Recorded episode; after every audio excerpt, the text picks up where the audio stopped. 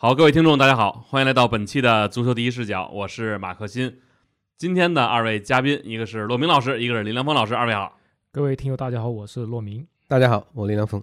哎，北京这天儿啊，现在是一夜入冬，这一下就冷了。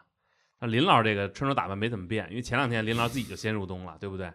啊，主要是身子弱嘛，这个是吧？这个球球队不行，可能是我影响的，你知道吧？哦，这个叫脾虚。陆老师呢，就是不是感觉一下就冷了好多？这个，唉 天气是冷，但我看上周末的欧洲联赛也是挺冷的，很多强队都没有赢球。等会我们来好好说说这个事儿。那行啊，那今天咱们主要还是先说说这个欧洲的比赛，然后最后呢，咱们再聊聊这个金球的票数问题，还有包括解放者杯。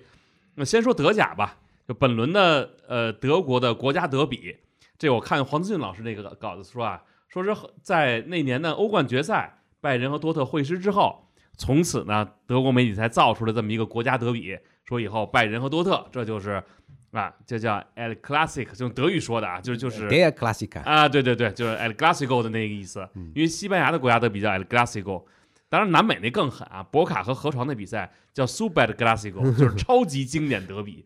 反正就是我们最最棒，对吧？大家就都比这个，一定要经典比赛。那这场比赛呢，不出意外的又出意外了。就多特呢，就每次一到这个时候呢，大部分时候里边是惨败。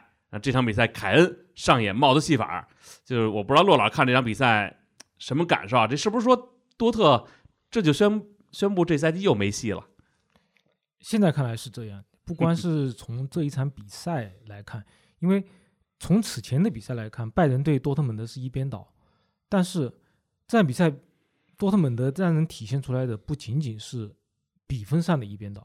呃，这场比赛从一开始啊，就是我也看了这场比赛，一开始没过多久，就开场应该三分钟，结果于帕梅卡诺就为拜仁先进球，这是一个定位球。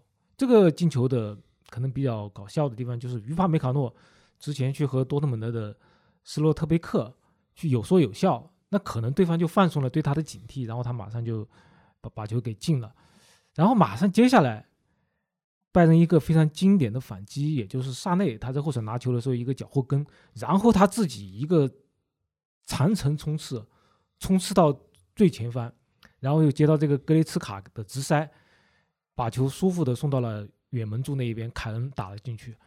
确实看完这这么快的两个进球之后，我觉得多特蒙德应该是没啥戏了。我当时